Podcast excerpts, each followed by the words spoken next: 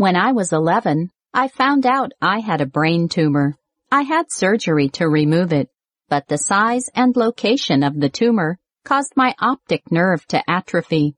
For three years afterward, I had partial sight, but my ophthalmologist told me that eventually I would go blind. At the end of my 14th year, doctors pronounced me legally blind and said there was nothing that could be done. I had a 5% chance of surviving the tumor, and I did. But somehow, I could never deal with the fact that I was going blind. I tried to behave as if everything were just fine. When it happened, I was devastated. My dad left us when I was 15, and I took that really hard. Because of that, and because I was blind on top of it, my greatest fear was that no one was ever going to love me that I would never get married and have kids and a full life. I was afraid of being alone, and I guess that is what I thought blindness meant. Ten years later, on November 16th of last year, I was cooking dinner and leaned over to kiss my guide dog Amy. I lost my balance and hit my head on the corner of my coffee table and then on the floor. It wasn't unusual. When you are blind, you hit yourself all the time. I got up, finished making dinner, and went to bed. When I woke up, I could see. Light was coming through my window, and the curtains were drawn. Of course I was shocked. But not scared, not like when I lost my sight. There is a big mirror in my bedroom, but I didn't look at myself right away.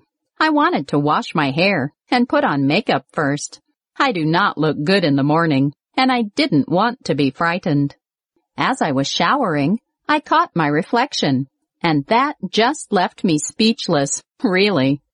The last time I saw myself, I had short hair, a pale complexion, and features that didn't show. Because I had such light eyebrows and eyelashes, I looked awful, like a teenage girl.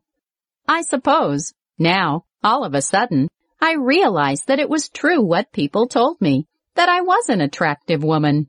When I stood in front of the mirror, I reached to touch my face. That is what I had been doing for 10 years. It was how I understood. So, it was a natural impulse. It was not until I saw myself that I realized how much my memory had faded of things I once could see. It was about four hours before I told anyone. I stayed with Amy. We looked at each other and played outside in the yard. I just wanted to be alone and take it in. It was so much. The strange thing was that I knew it was going to happen. About a week before, I was walking Amy and suddenly saw blue dots in front of my left eye, the one I would regain my sight in. I told my mom because I found it funny.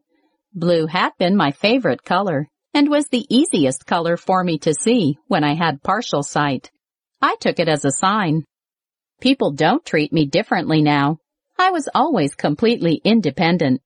I lived in Auckland, New Zealand, in my own flat with my dog. I would have parties and go clubbing. I would listen to the beat of the music and go with it and hope for the best. When your friends grab you and point you in the other direction because they are actually over there, that is when you remember you're blind. I also loved movies. Going to the movies blind was like someone telling you a really good story with great sound effects. And you make up all the images in your head. I haven't been back since I regained my sight, but I've been able to see my favorite soap, Shortland Street. And my friends took out magazines and pointed out Pamela Lee Anderson and Brad Pitt. The biggest surprise was Brad Pitt. I just thought, what is everyone going on about? The best was seeing my boyfriend. He rode the ferry over, and I knew him the moment I saw him. He was as sexy as I had imagined. I am not surprised that things are pretty much the same in my life. I didn't expect anything more than what I have now. I worked very hard to surround myself with genuine people and to create a normal life for myself. I am still the same person. It just means that physically, perhaps, I can share more and put the two together. The feelings I had with sight. The same doctor who told me I would never see again told me I had regained 80% of the vision in my left eye. To be able to look him in the eye and tell him I could see again, honestly, that felt pretty damn good. He ran all the tests and made me read the eye chart, but he has no explanation. He said himself, and still says, that once the optic nerve is damaged, it cannot regenerate.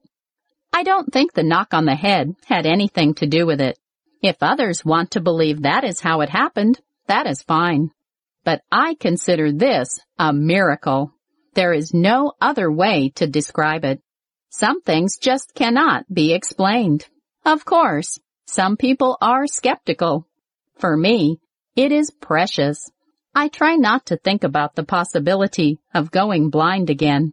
But my recovery would be no less a miracle even if I lost my sight tomorrow.